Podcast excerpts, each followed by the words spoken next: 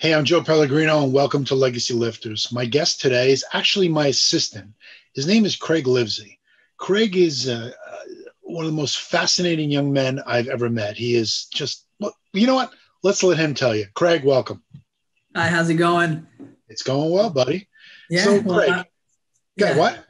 I'm just honored to be here. You know, I'm just excited to uh, be talking with you, sharing a little bit about uh, some of my experiences and how I got to where I am. So, Well, let's start. Let's start with from the beginning. Where were you born? uh, Plattsburgh, New York. So it's a little small town called Wiggletown. Wiggletown. That's a real place.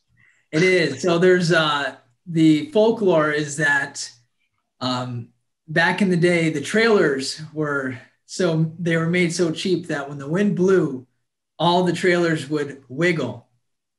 So it slowly became known as Wiggletown. And to give some description of what this town was like, it's a community of probably three or four trailer parks. And you probably could see on a, a regular day more lawnmowers being ridden than cars being driven. Wow. Yeah, I was actually one of those kids. My cousins and I, what we used to do is we used to buy lawnmowers. We would take off the mowing deck and turn them into like almost like go karts. We, we would get them to go like 25, 30 miles an hour. We would drive around, and a lot of other people did that. So uh, it, it was quite the scene growing up. It wasn't quite uh, normal, but it Mhm. was different. And I, I really appreciate uh, that experience in my life. so, so it was, uh, I, I'm assuming it was a poorer area. Yep, very, very much so. Uh, I myself, I remember being on welfare, on food stamps. Uh, had a great mom. She was a single mom for a short period of time. Uh, then she met my stepdad, who she's no longer with. Um, but he was a great man as well. And I just remember as a kid seeing them both struggle. I, I remember he was a uh, surgeon's assistant in the hospital. He used to work really hard. He would practice sewing on napkins and um, washcloths all the time. My mom would work from six in the morning to six at night, just about every single day. And I completely took advantage of her and my stepdad my entire childhood. Uh, I was a very, very angry kid. Why? Well, something happened to me when I was young. When I was uh, seven or eight years old, it is hard for me to remember my exact age, but uh, I spent a lot of time in the woods and I would go for walks in the woods. And somebody who I thought was my friend uh, actually sexually abused me. And I, I, from that day, I wasn't the same. Um, I remember the day that it happened. It it just didn't make sense. I didn't even know really what had happened because you know I was young and I really never thought about anything in that in that category as far as like like sexual things like that. But I just remember when I walked out of the woods, I just felt alone. I just felt like I could never, the feeling in my heart was, even though I didn't understand what just happened, I could never tell anybody what just happened. I could just never say a word about it. And there was this immense, immense, immense fear in my heart. And the driving, what drove that nail even a little bit deeper, I remember coming home to my stepdad because they, they must have been waiting for us. We were going somewhere, I remember, because they were all getting in the car. And he looks at me, he goes, Where have you been? And the fear, you know, false evidence appearing real. I know you've heard of that. Mhm. The fear made myself hear, I know what just happened to you. Hmm. That's what I heard. I know what just happened to you. And it was like, how I can't tell anybody. And then, then that just made the fear worse.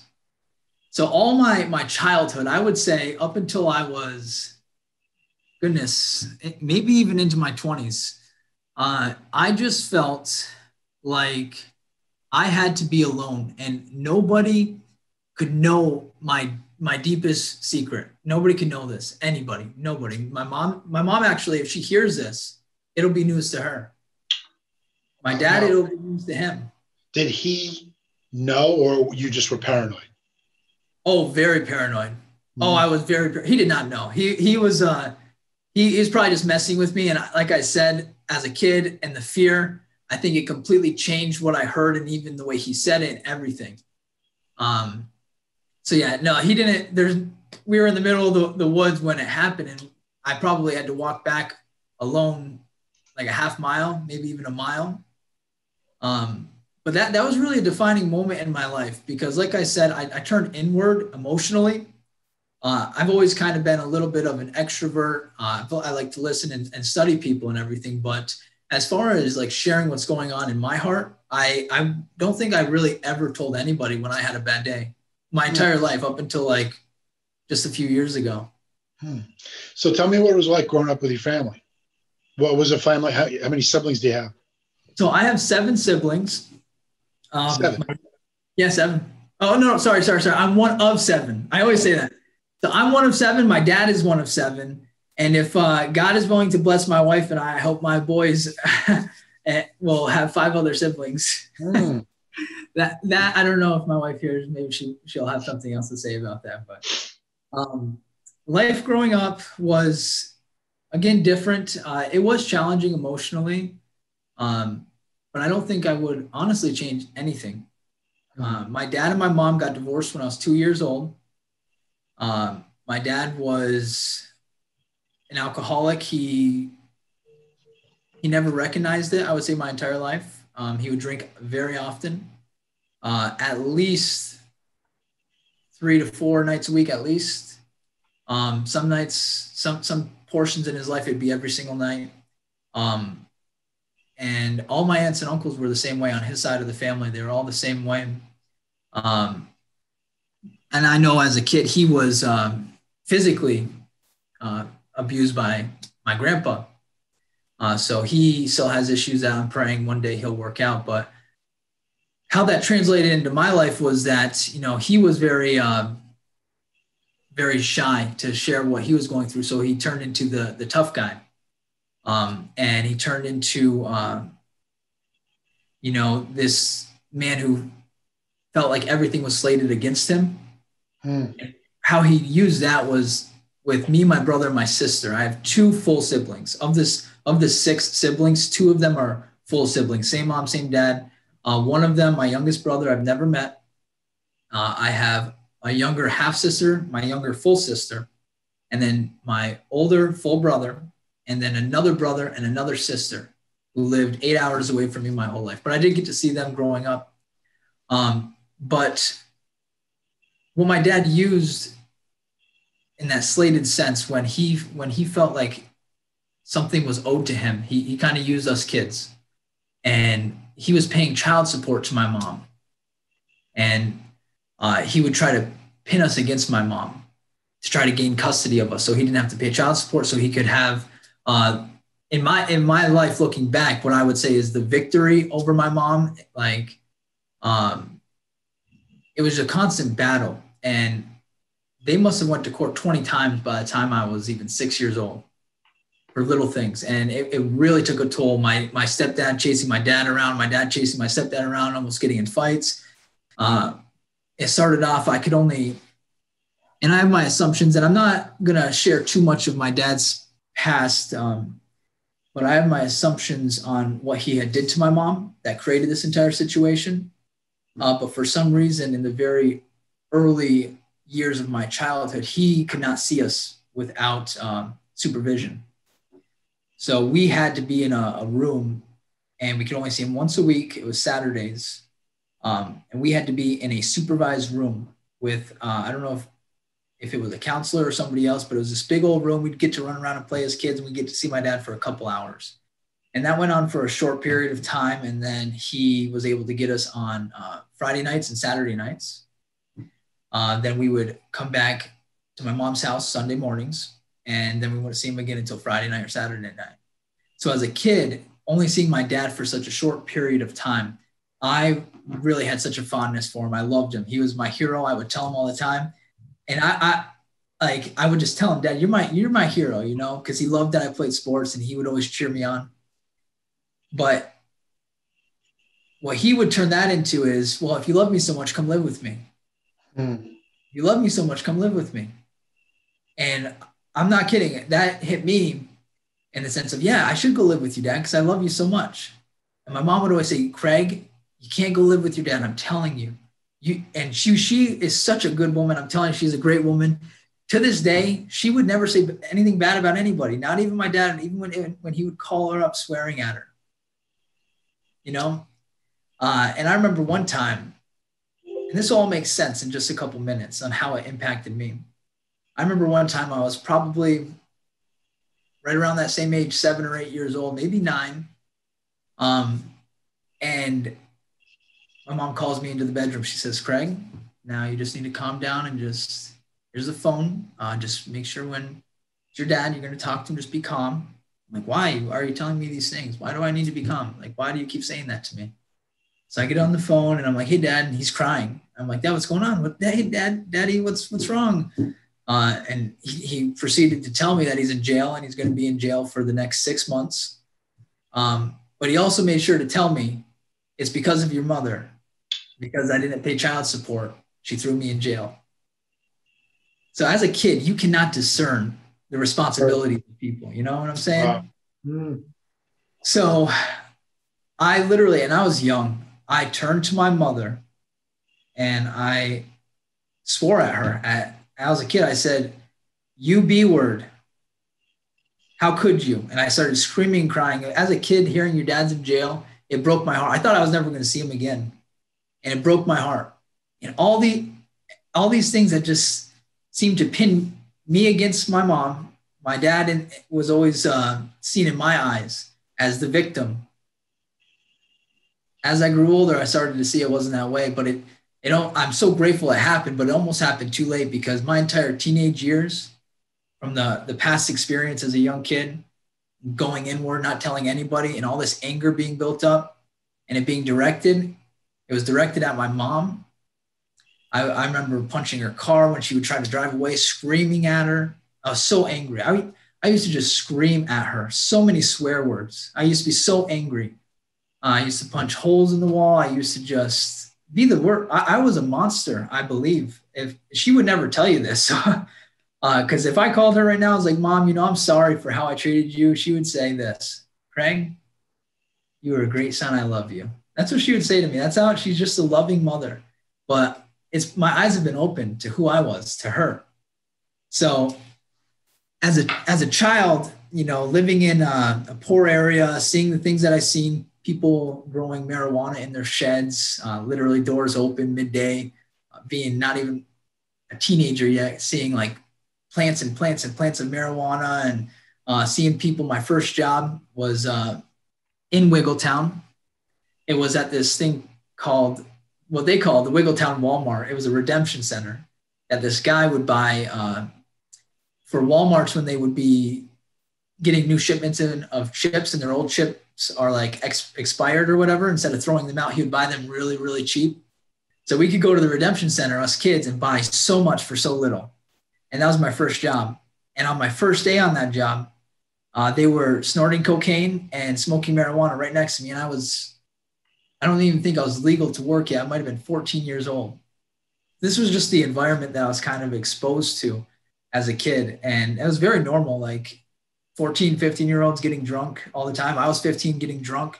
We were stealing um, 30 packs of beer off our neighbors' porches. I remember one night we went around, me and three of my cousins, and our mission in Wiggletown was to get as much beer, steal as much beer from other different people as we could. And I remember we got 120 beers and we were pulling it on a winter sled because this is in New York and it, uh, it'd be very cold uh, in the winter. So we always had sleds hanging around.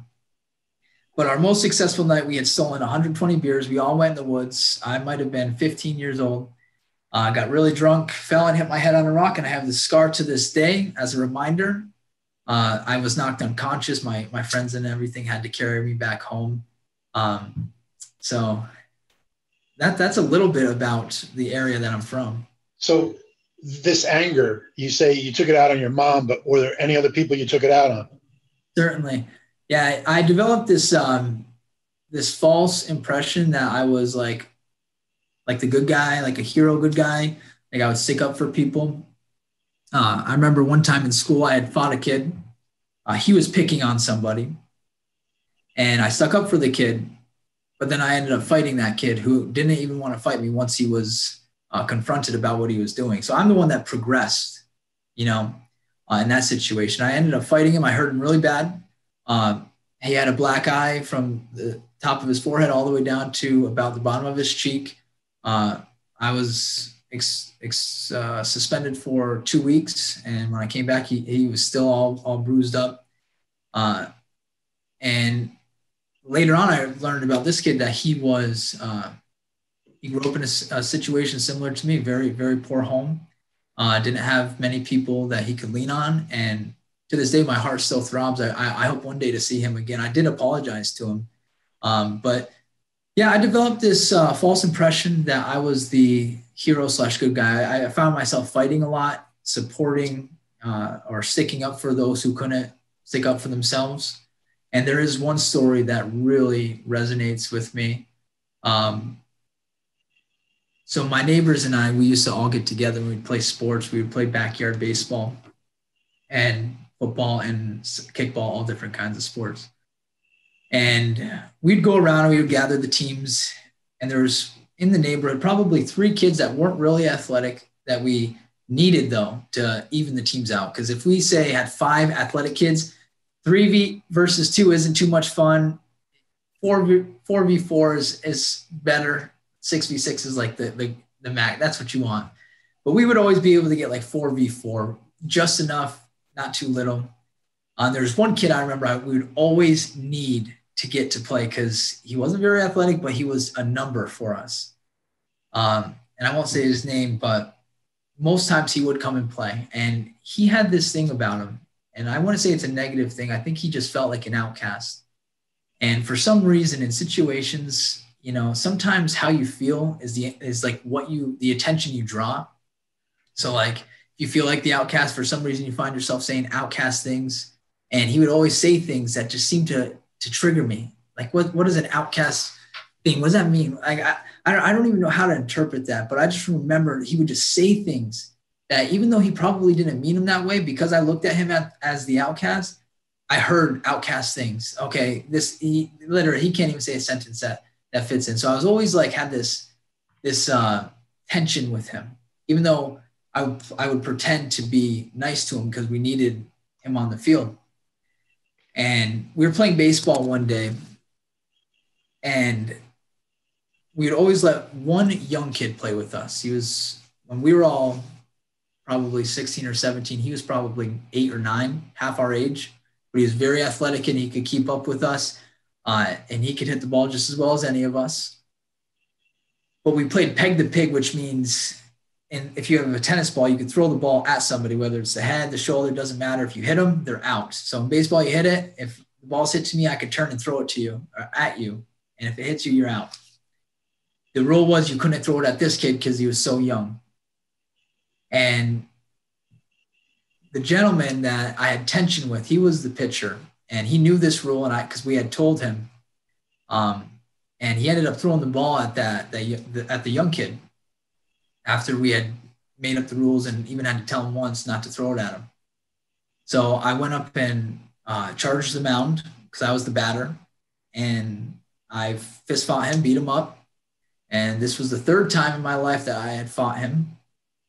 And I remember standing over him, and his face he he had paler skin, um, and when he blushed, you could just see it. He was one of those kids that just you know when you just your face is just really really red in my heart, it impressed my heart. Even to this day, I just remember knowing, almost feeling guilty. I didn't feel guilty for much in my childhood years, uh, but I almost felt guilty or convicted. But I just remember seeing his face turn so red, and my heart almost felt like the embarrassment. I just knew he was super embarrassed.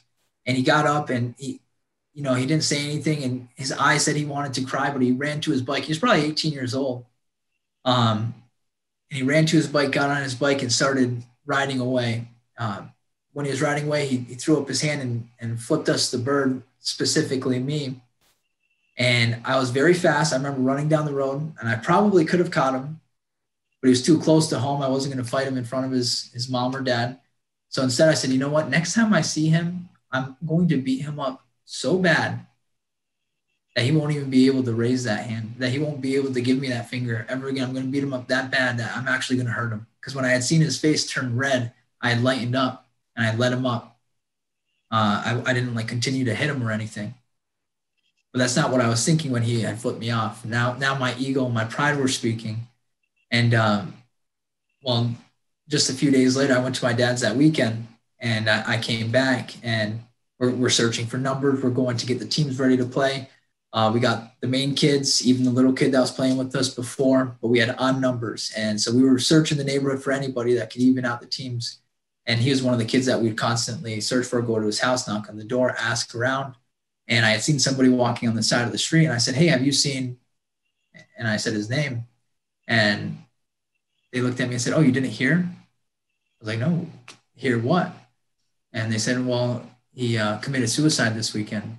He, uh, he hung himself in the woods, the very same woods uh, where I was abused, actually.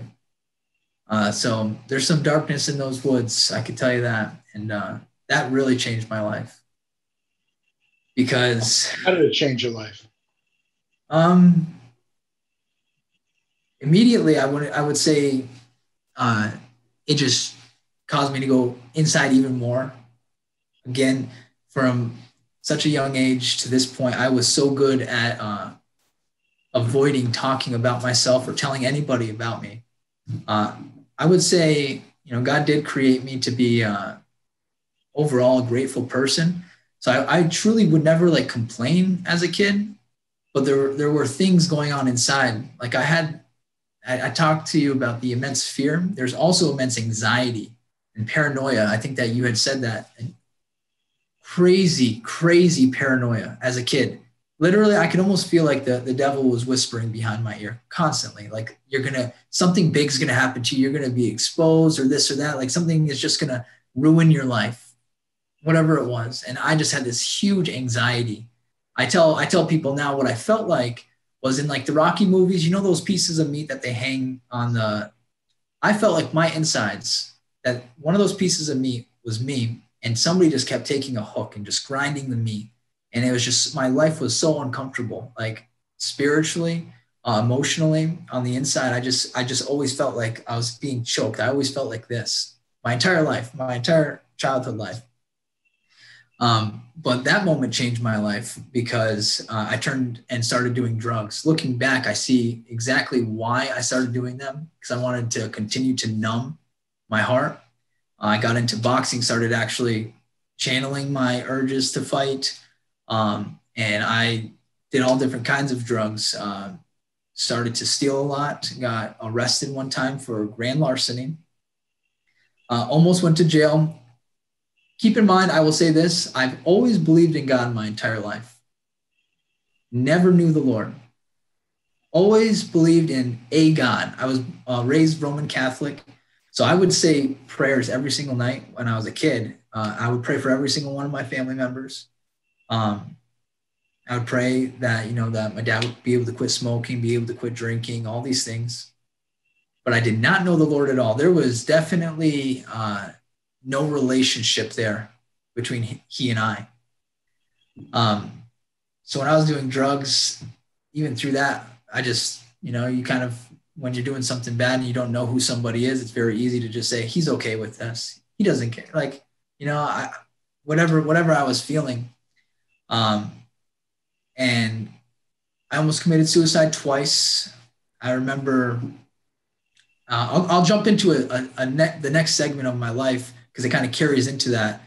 Uh, was when I met my my wife. Um, you know, I mentioned I've always believed in God for a reason, and that being I've always had this impression in my heart that when you meet the woman your heart loves, be fully committed to her. And it was it, it never felt like it was just my own thinking or or my my own like desire, but like it was something like coming from the like either outside into my heart. Like I just never understood where that came from. And when you find somebody who believes in you, commit to him as well. And those were like two things through all this anxiety that were there since I was a kid. I, I would tell my wife, listen, I loved you from the first moment I saw you, which is true. And we saw, we met at a party where we were both getting uh, drunk as teenagers. Uh, and we'll get into where we're, we are now. But uh, I tell her the moment I saw you, I loved you. And I, I told her this, I said, you know, I felt in my life for a very long time, honestly. And I, I'd say this because I can't really all my life, all the way back to my memory, like as far as my memory goes, I firmly have always had this So I even tell her, you know, it might have been before I was even born. You know, the word does say that God knew us before we were in the womb, but I say, I just have had this uh, feeling that when I meet the woman that my heart loves to fully commit to her, and the same thing for the first person who truly believes in you. And I told her the second I saw you, I was I, I, that that came back to me, and I just I just knew. And um, so we started dating, and I was still doing a lot of drugs. We actually, my wife and I, we used to uh, smoke a lot of marijuana together. Uh, she has her things that she's been delivered from, praise God. Um, but congruent with the other issues in my life, I had this fear to name a specific fear that I had of uh, never being good enough. Um, and it was real. It was very real. I always thought uh, my mom and dad were divorced. My mom got divorced the second time from my stepdad. Um, every single one of my uncles, minus one, uh, all divorced. Uh, my aunt used to be extremely abused by her boyfriends, like physically. Uh, one of her boyfriends uh, beat her so bad one time that he actually broke her arm and concussed her, hitting her so hard. Uh, my cousins had to see that growing up. Their life was really tough. Um, so I had literally seen broken relationships all around. And when you grow up in a poor area, you really, really see broken relationships. And I'm not kidding. Like uh, it is, you see a lot of single parents, uh, a lot of uh, parents who are, um, you know, maybe they're the ones growing the marijuana in the sheds that I was telling you about, but like not doing good things. Um, so I always had this fear also that now my heart's telling me the first person you feel you love commit to but i've also always had this fear that uh, anybody you love is going to leave you. So that i was always running away you know when i when in my childhood that happened to me i learned to go in didn't tell anybody uh, and when i was angry with my mom and i didn't have like a lot of compassion for her uh, i see them as now ways that i was just not having to confront that fear of letting my heart feel vulnerable so I was extremely paranoid of now that I found the one that I know my heart loves, of her not loving me, uh, even after we started dating. So shortly after we had, uh,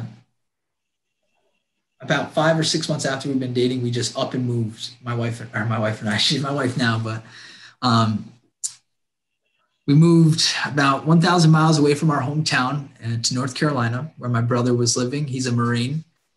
Um, and I was still very paranoid. At this point, I was prescribed Adderall. Uh, I don't think I've ever needed it. I was extremely addicted to it. I, I would not take it how it was supposed to be taken. Uh, for instance, I would uh, I would snort it. Actually, I'm not very proud of that, but uh, I was addicted to it and I was prescribed a lot of it. And if I didn't have it, I did not believe I could make it through a day.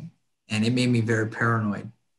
Uh, to add on to my fear, it made me very paranoid. So I always thought that my wife was, or my, my girlfriend at the time was just going to leave me. I always felt like those same fears in my life were going to be brought back up and I was just going to be overwhelmed and just self implode and just who knows what was going to happen one day. Um, so to kind of battle that, my brothers, one of somebody my brother knew, I, I won't name anybody, was on uh, antidepressants, and they had extra antidepressants in their house. And he had told me, hey, you know, if you're feeling a certain way, you could take them. Uh, but I was taking them, and I was taking them, and I was taking them, and uh, the paranoia grew worse. Uh, my clarity in my mind really went south. Uh, I remember waking up, taking Adderall, searching for these these antidepressants and life was not good. I was believing old, in the. How old were you at this time? Uh, 19, about, yeah, 19. Yeah, 19. So I was, I was pretty young. I wasn't quite 20 yet. There's probably five or six months until my 20th birthday. Uh, so I really didn't know. Again, I didn't even tell anybody any of this was going on on the inside. I'm telling you, the, the fear and the paranoia was like, you could almost taste it. If I if I could almost taste it on the inside of me, it was so powerful. It was so overwhelming, rather not powerful. It was just overwhelming. and I could put on a good front and just tell everybody I was uh, doing just fine. But uh, I just remember how the enemy works. He's very crafty. And this moment, this moment in my life was very important to me because it really, looking back, exposed this paranoia in myself. Uh, my wife's ex-boyfriend, who she had broken up with to actually date me, was in this same town, a thousand miles away from our hometown, because he was a Marine as well. And she saw him in the store. And I, I knew as a, a man, a young man, I was not performing for my wife, that she, she was not, her needs were not being met. So I was super paranoid that she was going to leave me. And the second she told me that she had seen him in the store, oh my gosh, it was like my heart just said, "Oh, no doubt she's she's gonna she's gonna leave you. She's gonna think that God has sent this guy to her, and you're, you're toast. You're toast. You're you're the one that your heart loves. You're toast." Joe, I said, "Okay, that's I I didn't say it this clearly, but these this is what my action said. I said, okay, I'm gonna have to get her to break up with me because I'm not gonna be." Uh, but it's going to be under my my watch. I'm going to make sure these things happen. So control. Oh yeah, and I started. I remember one night I got extremely drunk. Uh, drank probably like a whole bottle, one of the medium to larger sizes of uh, peach schnapps, I believe is what it was. Disgusting stuff. Uh, but I remember I was extremely drunk and was doing some stupid things. And you know, we lived in an apartment on an air mattress. Her and I. This when I say I wasn't performing, she is a great woman. And I hope she listens to this because she is a great woman. We were living in an apartment, no money. We had one of the best purchases I made was a shower curtain. I'm telling you, that was like, like huge for us because uh, we were taking showers without a shower curtain for a while. We lived on an air mattress that had two holes in it. Every night we would have to wake up twice in the night to reblow up the air mattress because it would it would slowly deflate through the duct tape, and we'd find ourselves on the floor. We had no furniture, and I truly, like, I'm, I truly loved her, even though I was not like, I didn't know who I was, I didn't know why I was here, and I was battling all these fears and everything else. I truly loved her, and I say that because, like, on Valentine's Day, I remember um, setting up two lawn chairs in our living room. Uh, we had a mini portable DVD player. I, I played a romantic movie on. I got flower petals and and I made like I think plain rice. It was kind of gross, but like she says that she liked it. But we had no seasonings, nothing. It was like we were really, really scraping by, like just barely. Uh, and I had to work an hour away, so I drove an hour to work, drove an hour back, um, to just barely make it every week. So I, I was definitely praying to God. I didn't know who I was praying to that those times, but uh, so I say all this because even though like I was doing all I could, now this hit me that oh you're doing all you could. She does. She's not going to recognize it, and now she's going to leave you for this guy. So I started getting drunk. Started uh, talking like I would just say down to her and like harshly with her, and just like trying to emotionally disconnect with her. And I remember looking at her one point, and it just came out. And I said, "Fine, you know? If you're not happy, you need to go home." I just said it to her. I said, and it, it's like the last two or three months of me self sabotaging my relationship with her they finally came out in words. My biggest fear came out in words and just said, fine, if you uh if you essentially, you know, can't can't live with a guy like me, you might as well just go back home. And I, I'm getting ready to check the box and say, okay, job well done, stupid self. but uh, I remember it was so bad when at one point I was very nearly convinced I was suicidal for probably a few weeks uh, during this, just really, really contemplate contemplating taking my life. Uh, I had thought about different ways to do it. I remember my brother lived on a highway or off of a highway. I laid down in the highway for probably maybe five minutes at one time and just said, if, if something happens, it happens. I'm just laying here and I don't care. And no cars came. Uh, another time I was about to, uh, I was holding a bottle of antifreeze. And remember, I, I told you I could almost hear the enemy whisper behind me. And the whispers I heard this night when I was about to drink this was listen, you're going to want to stop drinking once it hits your lips. But just make sure you guzzle. Just drink. Make sure you do it like you're drinking, guzzling a water. Drink, drink, drink, drink a lot. Do the job to completion. You know, that's what I kept hearing, feeling like I had to do if I was going to do it. And I remember looking in and seeing like my family, my niece and nephew through like the front window. My brother's door had windows on each side of it, uh, seeing them. And my niece was not even three years old, and my nephew maybe was four and a half. And I love them so much, and they're so beautiful. And uh, my wife, my girlfriend was inside at the time, my brother and uh, his wife, and all this stuff is happening outside in the dark. All the time, it seemed like everything happening inside was always in the dark. Nobody ever knew about it.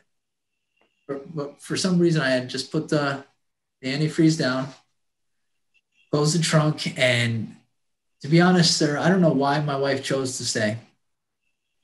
I, I would have to say she loves me.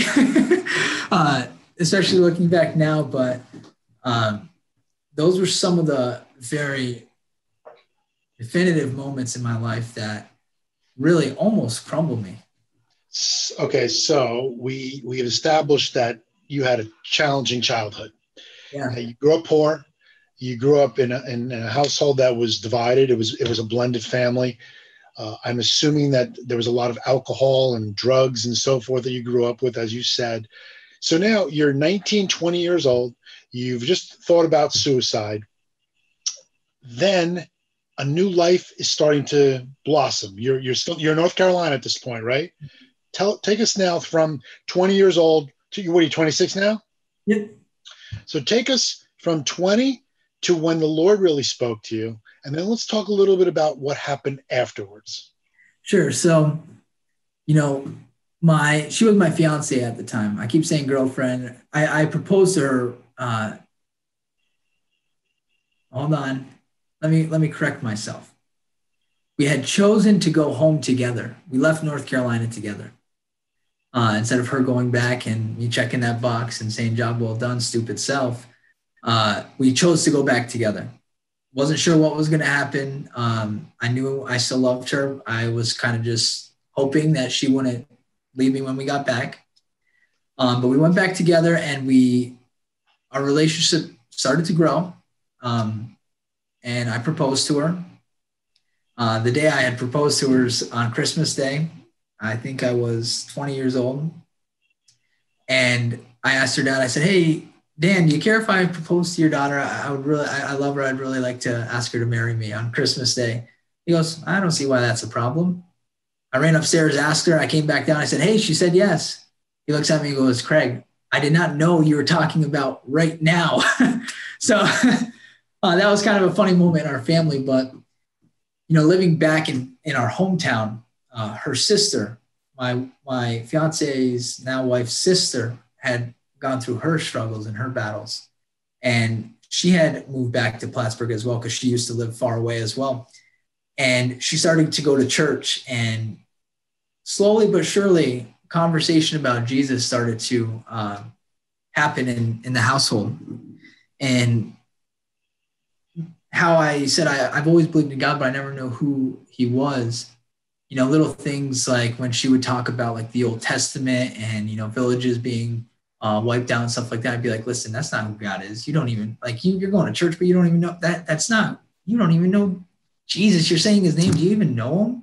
And like we would have conversations like that. And that was really my stance a lot, like acting like I knew somebody I didn't. Truly, I would act like I knew him and I didn't. And I definitely had a lot of uh, self motives of exposing her for some reason. Uh, maybe trying, maybe I was being convicted and I wanted to maintain where I was so I would just say, listen, you just don't even know what you're talking about. Essentially, the word, the, message that she would feel in her heart after she was done talking to me was, listen, you don't even, you can keep going to church. You don't even uh, know what you're talking about. But she kept going, and her mom started to go with her. Um, and they started to read a lot of books. And you know, my wife and I, we, we never went to church in Plattsburgh, but there was, and this might blow your mind. I don't think I've ever told you this, sir, but I had an experience that I was laying in bed with my wife, and I did, again, I did not know the Lord personally at this time. I definitely had not accepted him as my Lord and Savior. But I was laying in bed, and I remember my eyes were closed, uh, but I wasn't sleeping. I wasn't even tired. And it looked in my eyes like, you know, when you close them and you see blackness, it looked like far, far ahead was this tiny little beam of light And then it just felt like I couldn't move for a minute.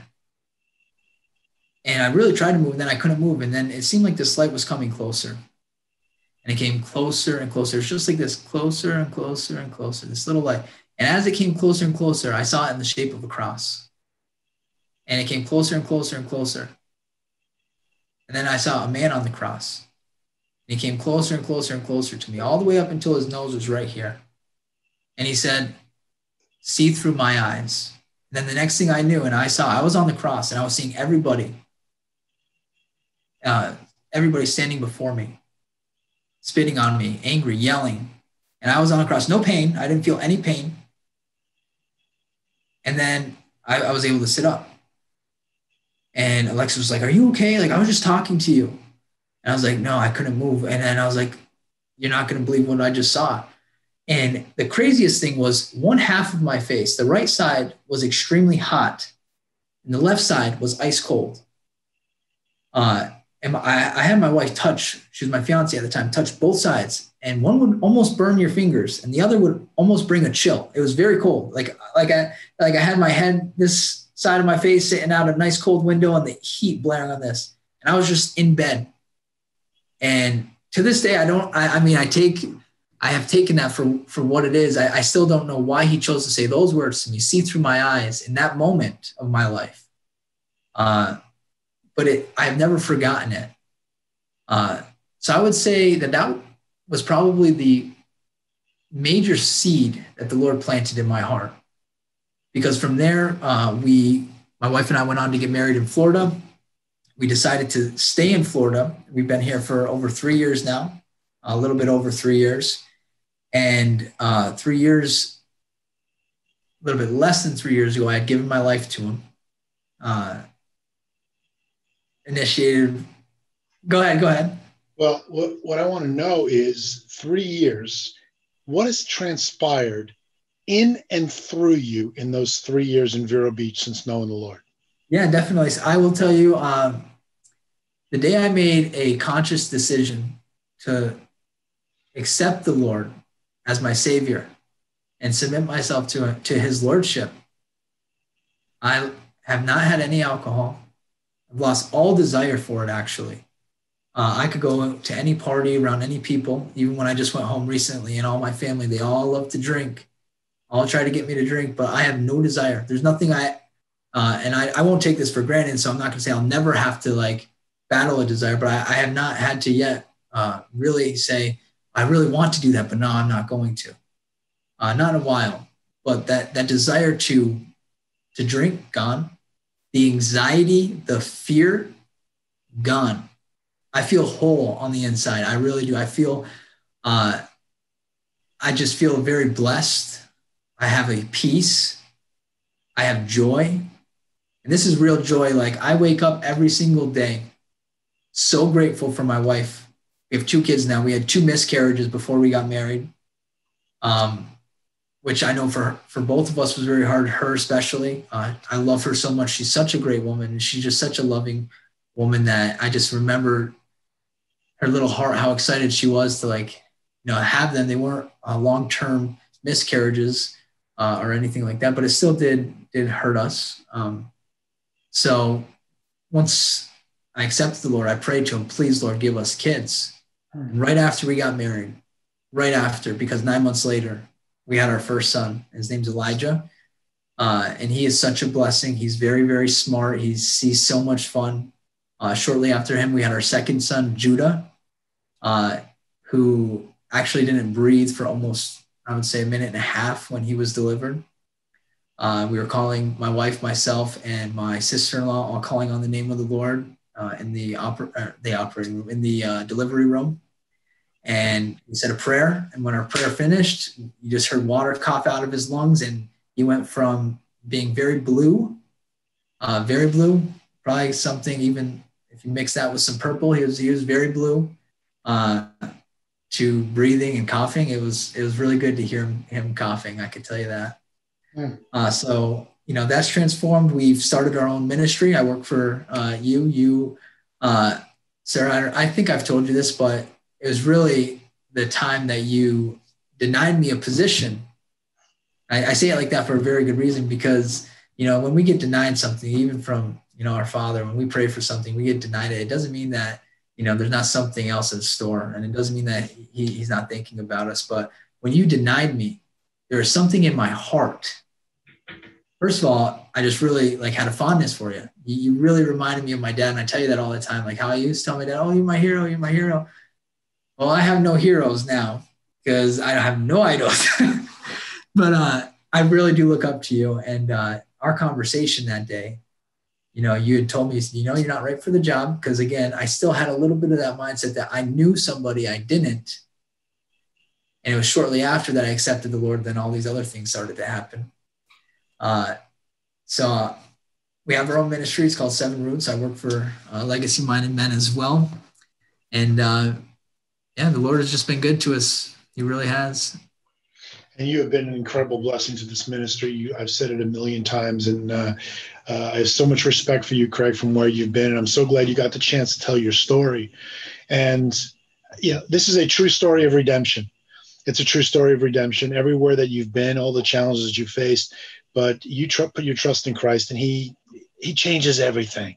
He yeah, is a paradigm shifter, and uh, and and I am witness the part of the story about you and I meeting and, and about me denying you what what our listeners need to understand is the reason why I denied you is because I was at the time working with the Christian radio station. Mm-hmm. and in order to work at that station you needed to know the Lord. And we put you to the test. We asked you questions and you could not answer those questions. That's right. And then I guess it was about 6 months to a year later when I saw you at um by the beach in Vero and you came up to me and you said to me, I'm ready now. And mm-hmm. I said, Give me a call in two weeks. I was very specific about those two weeks. I wanted to see if you were going to actually follow up. And you did. And you, I could not believe the change in you. It was unbelievable. Guys, listening to this, uh, I want you to understand this young man knows the word of God inside and out. And he has made it just a, a point to to put his nose in the scriptures and understand who this savior jesus really is in his life. And wow it is it was a phenomenal transformation. So you know we are here today and and the lord has brought us together and we're doing some wonderful things in the name of the lord. Amen. But it all and this is what i want people to understand is i don't care where you are i don't care where you've been. Now that might sound harsh and i don't mean it to be harsh but I want you to wake up one day and realize that that was in the past, but God has a great future for you. But you need to simply turn your eyes to Him, put your trust in Him. You know what? It was a great illustration that Craig gave us about being on the cross. No pain, he mentioned, by the way, but to be able to see through His eyes. And I think when you see that, you'll understand that whatever pain we suffered is really for us to learn from. And if we could take that, learn from it, and then understand that there's so many people that have gone through the same stuff we have, but they don't know the Lord, that you could be a powerful influence on them. The reality is this within you is greatness. And if you understand that greatness that's within you, which we call the Holy Spirit, that is given to every single person who calls on the name of Jesus, and we allow that, that spirit to release and work through us, we are not only going to be changed ourselves, change our families, but we are going to change the people around us. Because at the end of the day, life is but a mist. Your life is but a mist. But if you choose to live your life for somebody else, that's where real success is. That's where real significance is. And I'm going to challenge you today to hear this young man's story and to recognize that you have a story as well, because God gives us all a story, and to now put it into action for His glory, not your glory, not anybody else's glory, because He built you to be great. He built you to be successful. And I promise you this if you turn to Him and you trust Him, while the life might not be easy, it'll be incredibly joyful. And wouldn't you rather have joy than just success, empty success that this world preaches to us on a daily basis money, power, sex, all that stuff. When you have a joy that radiates within, it's something that cannot be taken away from you. And I challenge you. So, Craig, thank you so much for joining us today. Thanks for Again, having me. You are an incredible blessing to me. I'm, I praise God for you all the time. Hey, if I could say one thing, sir. Yeah.